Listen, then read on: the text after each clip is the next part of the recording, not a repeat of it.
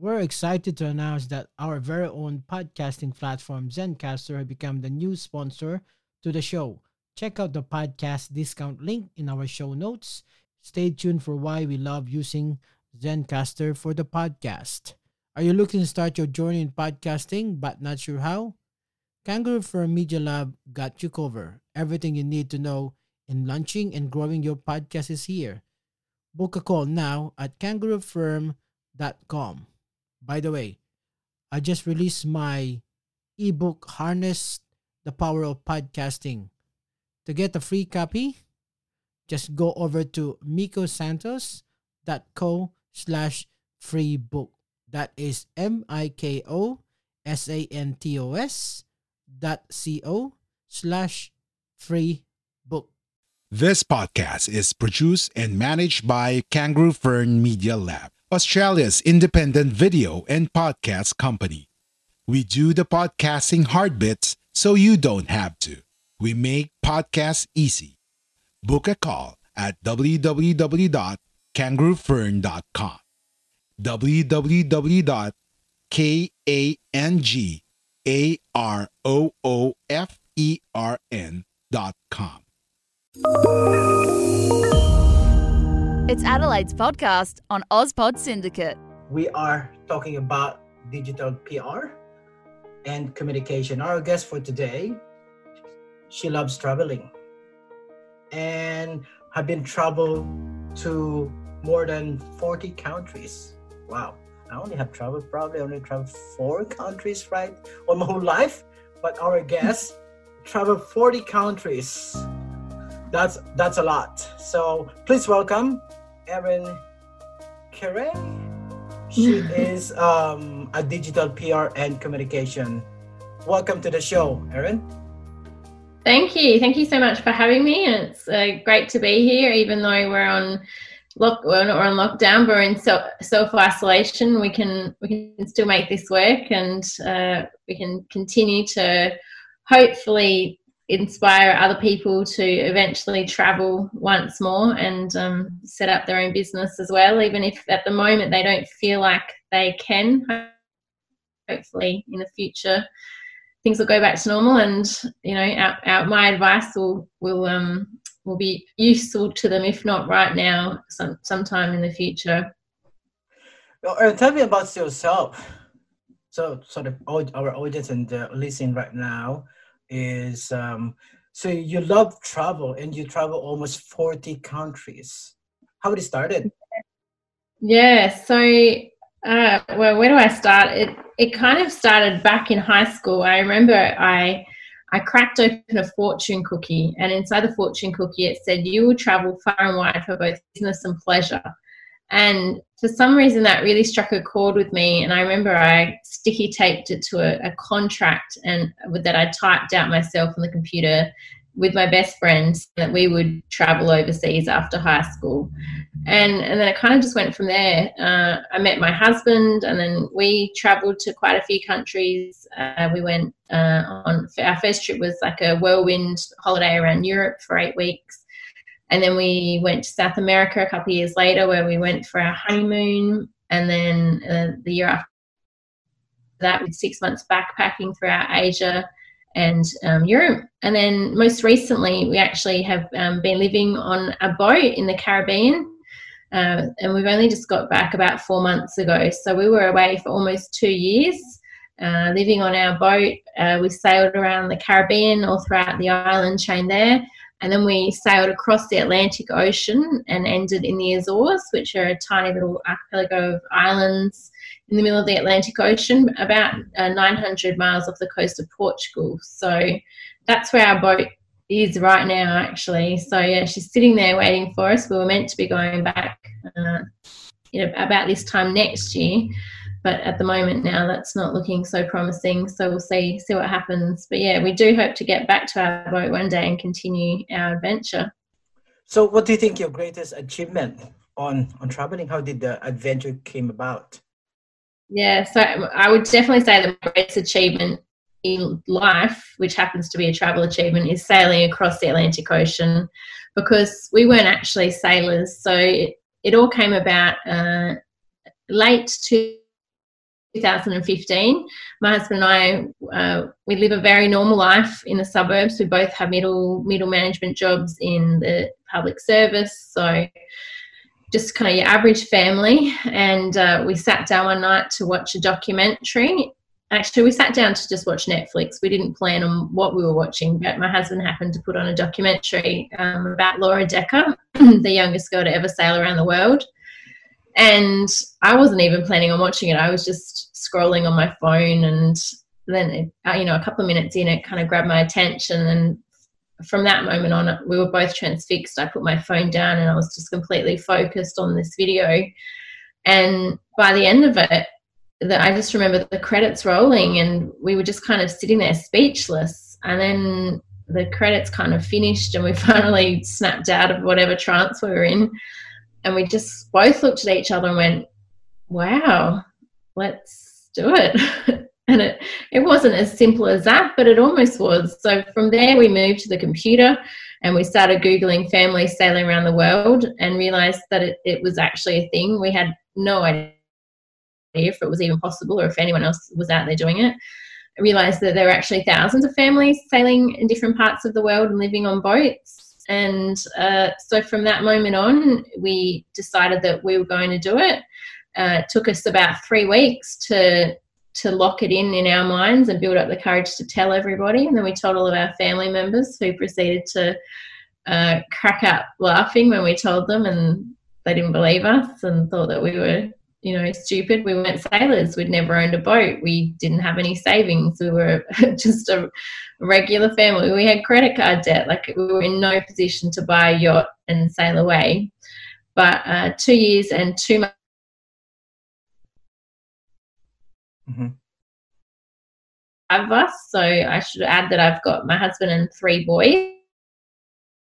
Ones Were three, uh, seven, and eight at the time and we sailed we sorry flew out on one way tickets to grenada which is in a caribbean island. And we started our adventure. And the moment that we saw our boat for the first time was the first time that we'd ever laid eyes on her. We bought her sight unseen. So we bought her over the internet and just paid uh, like a surveyor to go and check her out for us. And thankfully she ended up being a great boat uh, could have could have gone uh, you know a lot worse, but it it all worked out quite well. And uh, the first time, because she was currently on land, she was, she was on land when we first saw her, uh, and then proceeded to live on the boat on land for six weeks, and then finally got it put into the water. And the first journey moving the boat from like the marina out to into the harbour where we anchored was the first time that we'd ever driven a boat that size or, or, um, and we basically just learned as we went. We would uh, go out and practice anchoring. The first time we practiced anchoring we couldn't get it. The second time we couldn't get it. By about the third time we started you know learning how to anchor and then we we might travel you know one kilometer around the corner to a new anchorage and then the next you know few days later a week later we'd travel five kilometers and then we just kind of built up. So uh, come after 18 months of sailing around the Caribbean, we we we knew from the start that we really wanted to cross an ocean. It was just something in both of us that um, it just would have been an amazing achievement. And even though what we did, regardless of whether we had to cross an ocean or not, was an amazing achievement, it was just something that we both wanted to do to be able to say that we'd sailed across an ocean. And we had bought a boat with that in mind. So we bought an older boat that wasn't, um, you know, because a lot of the modern boats are more open plan, spacious, luxurious, um, but they're not as strong and tough. So we'd bought this big old tank of a boat that wasn't as spacious inside and you know had lots of dark wood and so the other the newer boats are white and very lovely and modern but we bought this old boat because we wanted to cross an ocean so i think that was in the back of our mind that you know we'd been living on this this kind of darker boat for 18 months, we need to cross an ocean because we bought this for the reason. Um, but it wasn't easy. There were lots of challenges that uh, almost stopped us from going across the ocean, but eventually we did. So that was in uh, June last year. And so for three weeks, we sailed um, across the Atlantic Ocean. Without seeing land and without stopping 24 7 around the clock. We um, sailed across the ocean and landed in the Azores. So, definitely my, or my husband and I's greatest achievement. And I think it will be for the rest of our lives. And I love that even when I'm 90, I can say that I sailed across an ocean and will st- I think it'll still kind of give me goosebumps that, that we pulled it off. That's fantastic. That's that that's fantastic. Um, well, is that because of your because of your adventure this business that you are setting up is there a sort of that travel adventure? Absolutely. So before we set off like i said uh, i worked for the government so i i was doing security clearances which did involve me interviewing people so i would interview people find out a lot of information about their life and then have to formulate a report and come up with a you know a decision either way about whether or not they got their security clearance uh, so when I when we were out on the boat, we had saved up enough money for what we hoped would last two years, but everything obviously always costs more than what you expect. So about 12 months in, we were realizing that you know our funds were going down a lot faster than what we anticipated. So I was racking my brain trying to figure out how I could make money while sailing. Um, it was really up to me because maintaining a boat, especially an old boat, takes a lot of time and my husband was so busy maintaining the boat, keeping us all alive, sailing, that um, you know, I really I wanted to bring something to the table in that regard. And so I, I, during that time, I was keeping a Facebook page where I would just share stories about our adventure and life on board. And people would always comment about how much they loved my writing and how much uh, they enjoyed reading what I was writing. And um, it kind of got me thinking maybe I could do something to do with writing. So I started learning how to pitch magazines and ended up um, writing for quite a few of the sailing magazines. So that led to in a, in the sailing world, there's quite a few popular YouTube channels, and uh, these YouTubers they they're obviously sailing around parts of the world as well. We just happened to bump into SV Delos, who are the number two sailing YouTube channel in the world. And I asked them if I could write a, an article on them, which meant that I went to their boat and interviewed them and got to know them. We just kind of kept bumping into them throughout the Caribbean because we were both sailing there at the same time.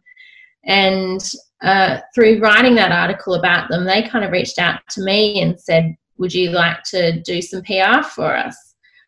so one thing kind of led to the next and before you know I, I was starting up my own pr business and uh, now I, I have my own pr company where i work for um, adventurers sailors digital nomads people that are living an inspirational lifestyle basically if you're doing something that other people are going to find uh, really exciting and different and if you're living life you know differently then I help them, those kind of people, share their story by writing about them in magazines and, uh, you know, getting them podcast interviews, getting them uh, interviews and features in newspapers, and yeah. So it's it, it is honestly all down to our trip. If we hadn't have watched that Laura Dekker uh, Netflix show back in 2015, if I, we hadn't have constantly put ourselves out of our comfort zone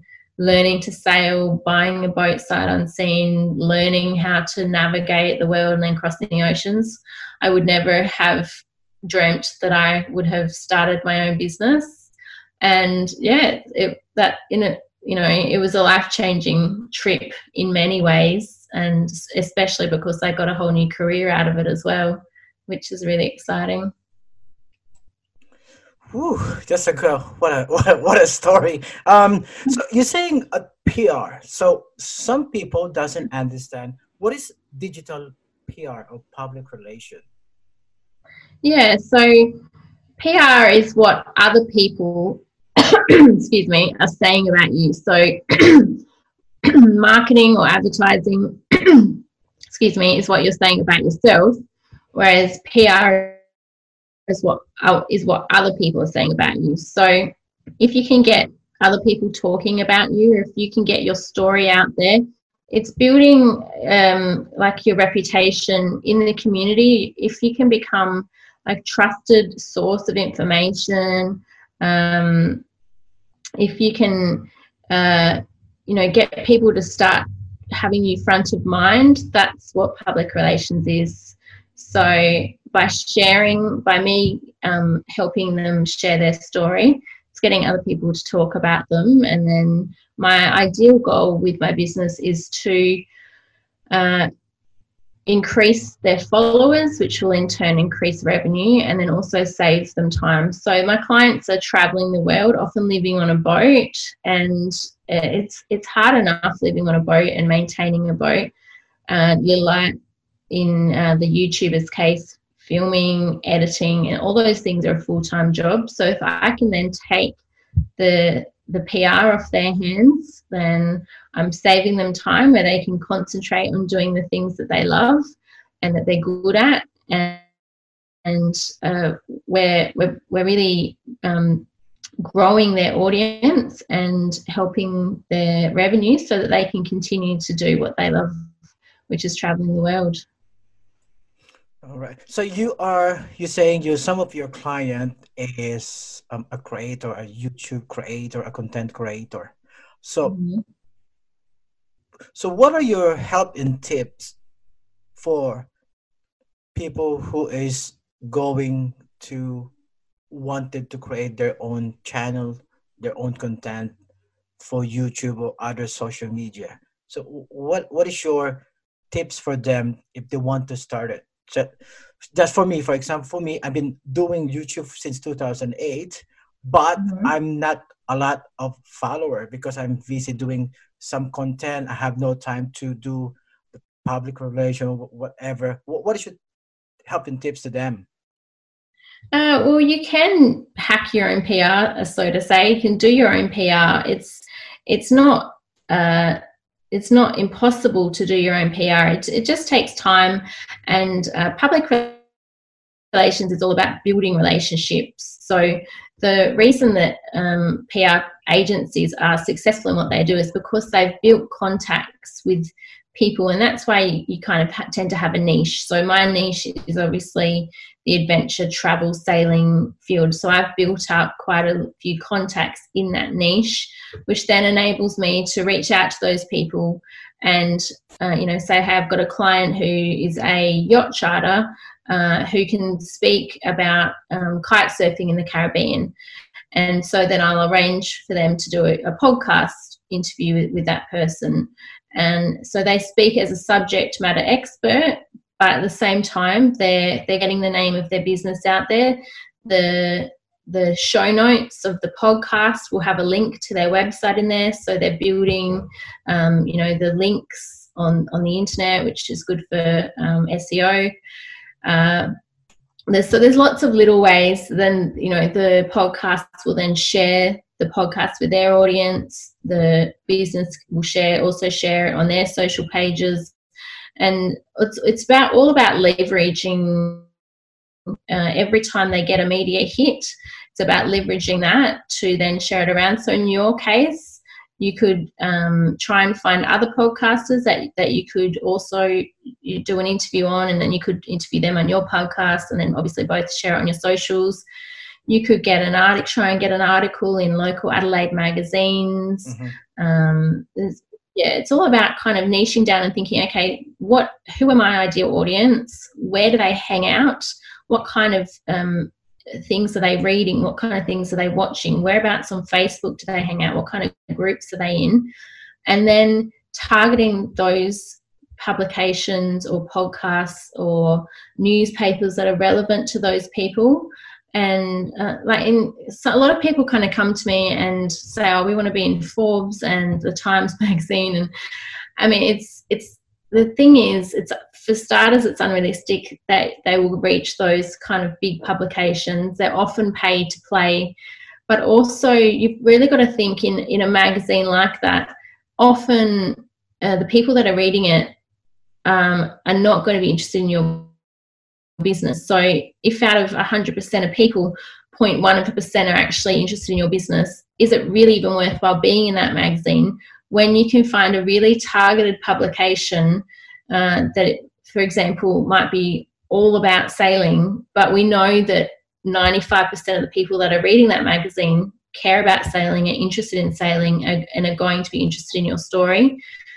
So, yeah, it's about finding those publications and then creating a pitch. So, a pitch is something everybody can do. There are things that make pitches better, but you know, it's all about trial and error as well. If the you know you send out five pitches and you don't get a reply, tweak it a little bit and send it again. But essentially, what you're going to be saying in your pitch is introducing yourself and uh, sharing an angle of your story. So, uh, while my story as a whole might be interesting, in saying that this point in time with COVID 19, I could look at what angle of my story might be more interesting, and that might be the fact that I homeschooled my children on the boat for two years. So now I I know all about homeschool, and I also know about isolation because we sailed across the ocean for, and we were isolated for three weeks. Uh, and I know about provisioning because I had to stock our boat for, with three months worth of food. So those things are really relevant to what people are going through right now. So in my pitch, I would, you know, write that uh, about that angle of my story, and then um, send it off and hope that the editor that you've sent it to or the journalist that you've sent it to thinks that it's going to be useful for their readers because the whole point of that is that you're sharing your story not to get benefit for yourself, although that is obviously what you want, but you've got to think about what the magazine's going to get out of it. And hopefully, your story is going to be of interest to their readers. And yeah, so that's how other people can do their own PR. Uh, but like I said, it's time consuming and you often don't get a response. So it's not unusual to have to follow up two, three, four times. And uh, it's pretty cutthroat. There's a lot of people that are fighting to get get on that magazine page and get in that newspaper and get that podcast interview. But it, it can definitely be done. It, um, but it also, if if anyone wants some help or advice, then there are plenty of PR professionals out there that can that can help either in a in a small way. Yeah, there's all different kind of size of packages. Uh, or you, you know can get the whole service. But uh, yeah so the, i mean i could keep going on about it but basically yeah it's just about sharing your story and trying to find the right people who want to listen to it. So you're saying on your tips is that you have to have your own niche which means there's only one topic not scatter. Is that correct way if you want to grow your um, channel, your brand. So you have to have one niche. Well, I'm not saying that you just have to have one niche, but I think it does make it easier if you know what your niche is. Uh, but your niche might be the fact that you don't have a niche. I don't, you know, I don't, I don't know a lot about what your podcast is about, to be honest. So I'm not sure if you interview all different kinds of people from Adelaide, and that in itself is the interesting part of what you do. Uh, but it's, I guess, it's good to find your target audience so that you know who to concentrate on, so that when you do go to share your story, it's not like you're not just throwing the net out there and hoping to just get somebody. You're really able to target it and uh, whilst you might be going to fewer publications, you're going to get a, a bigger hit rate because it's a more targeted approach. So, in line on influential marketing, all right. So some some some brand or some company are using influential marketing. Is that as a as a content creator? Is that necessarily to you have a million of followers before brand will pick on you? Again, that's that's really difficult one. It's not so much in what I do, but from what I believe, it's really not because you can go out there and buy followers. I mean, I could click on, uh, you know, make three or four clicks right now, and I can buy a hundred thousand followers. Anyone can do that, and we know that now, and it's not expensive. You can, I don't know how much it would be, but it probably wouldn't be much more than a few hundred dollars, I would guess. So it's really more about the uh, engagement rate now. And uh, if you can have all the followers in the world, but if you're getting literally two or three comments, it doesn't mean a lot. So I think it's really important that people really concentrate on their engagement rate and create content that is valuable for their listeners. Um, make uh, make content that adds value to their life and that is meaningful. And especially in uh, these times now, if you had interviewed me a month ago, it would have been a different answer. But it, with um, the coronavirus and you know the way everyone's feeling right now, really, it's important for creators to be mindful of what they're putting out and to put out things that are sensitive. Um, another good tip that I have is that it's a great time to do good. So if you can do something good in this time, it's quite likely that your business will do well. So it's a good kind of mantra to live by. Do good to do well because but at the same time, don't do good just to build followers. People will be able to see right through that if you do something good or if you can tie yourself to somebody who's doing something good at the moment, if you can collaborate with somebody who's doing something really good and you have a genuine want to help people at this point in time, then you will do well and people will remember that. So as as much as it's a scary time in the world and it might seem like now is not the time to get into PR, it is almost the best time to to concentrate on on putting your name out there, on doing good things that people are going to remember because this will end and you can either kind of stop all of your PR and marketing and be forgotten or you can you can really thrive during this time remembered for doing doing something memorable. And it doesn't you know it's not all about um, not everyone can save the world and not everyone's in that position to do something huge but even if it's uh, keeping people's spirits up if it's doing something that's funny if it's you know people are going to need content during this time but I think times are changing and the people are going to have to change it up a little bit and just find out what's working and be really sensitive to the situation.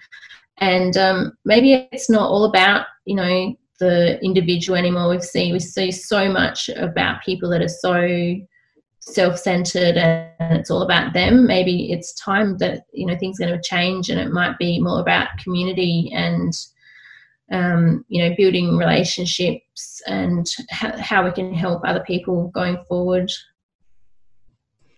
So, on my next question, in relation to what you said, what do you think is the role of digital PR in current situation right now, like the COVID 19, the coronavirus? What is the important role you think?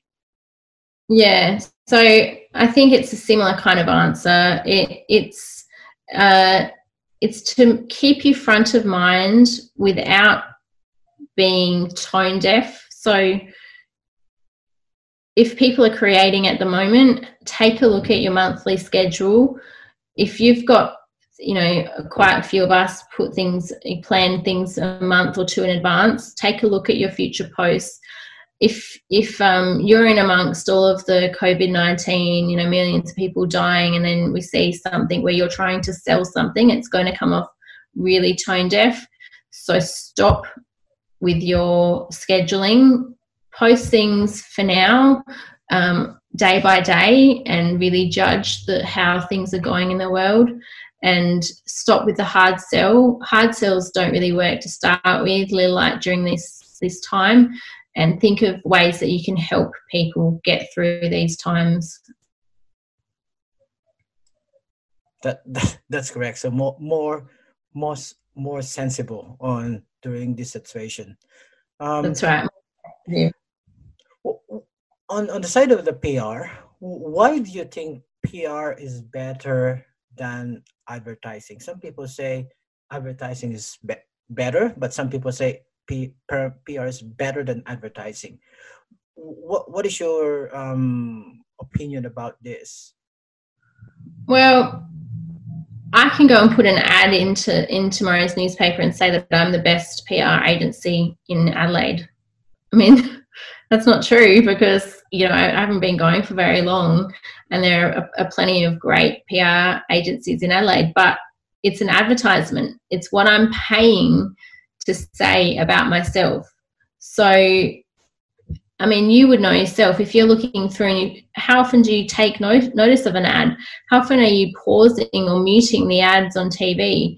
How often are you just skipping straight past them because you know we're, we've all become a little bit um, desensitized to advertising because it's so in your face. No one likes a hard sell anymore. If what if we see the sponsored ads come up on Facebook? I mean, I personally scroll straight past them unless they really grab my attention. Uh, so advertising is what you're saying about yourself. PR is what someone else is saying about you. So if you're interviewed that journalist is writing that article about you, it, they can interview other people about you, and that creates PR. So PR is more trusted, I believe. They look, they both have place; they're both equally important. But yeah, PR is more about what other people are saying about you. And in this day and age, reviews are huge. I mean, every time you, you buy anything these days, even down to toothpaste, people are looking at reviews, and in a way, it's similar to PR. It's um, you know what other people say is trusted more than what you can just pay to say about yourself. And if you also compare the size of like an advertisement in a magazine, if you had a whole page advertisement, you would be paying thousands of dollars for that. Whereas if you get in a magazine and you've got a whole page interview or article about you, you know, PR is free. So unless you're in a pay to play kind of magazine, you're getting equivalent of thousands of dollars worth and it's not something that you've paid for and therefore not so trusted. It's being written about you. So PR is it's it's something that everyone can try and do for themselves. Obviously, if you go through an agency, you're probably going to have better luck. Um, but yeah, like I said, they've both got their place. But PR I, I believe is a little bit more trusted. Thank you. Thank you for that explanation. So we don't have time right now. So what is your what, what is your message to the small business content creator during this difficult time? Yeah, so my message is to keep going. It might seem hopeless. Uh, keep creating your content keep putting it out there. Uh, be the sunshine in the darkness. I mean, the, a lot of the people I work with are really inspirational people. Keep doing what you're doing because we're going to need you. We're going to need, uh, you know, you've become an inspiration for a reason. And right now, you might not feel like um, creating, or you might not feel like you're you're being helpful. But I believe that um, you know, down the track, you will be and if if you're bringing some joy to somebody's life not knowing what the situation is going to turn into um, just having that that laugh or watching that sailing video of someone sailing around the world or scuba diving under the water or climbing a mountain might be what is needed to get somebody through that day. So my my advice is to keep going um, change your message up on social media be more sensitive, do something helpful that is going to help others. And uh, it's not the time to stop doing PR. If anything, it's the time that you can thrive. Think about how uh, your business can, what angle you can go go at, or um, to use what you're doing to um, really thrive during this these unknown times. All right. Thank you. Thank you so much for for that. If you enjoyed this episode, Be sure to subscribe so you're notified when a new episode is posted in Apple Podcasts, Google Podcasts, Spotify, Stitcher, or via RSS. While you're at it, if you found value in this show, rate and review this podcast and share it with your friends. If you have any questions, feel free to reach out to us. It's Adelaide's podcast on Ozpod Syndicate. We are Independent Podcast Network. We are Guerrilla Podcast Syndicate. Would you like to hear your brand while supporting quality podcasts? Contact us now at advertise at guerrillapodcastsyndicate.com. Are you ready to finally start your own podcast? Maybe you already have one, but need a podcast manager to help you level up. We're here for either. Book a call at www.kangaroofern.com. www.kangaroofern.com.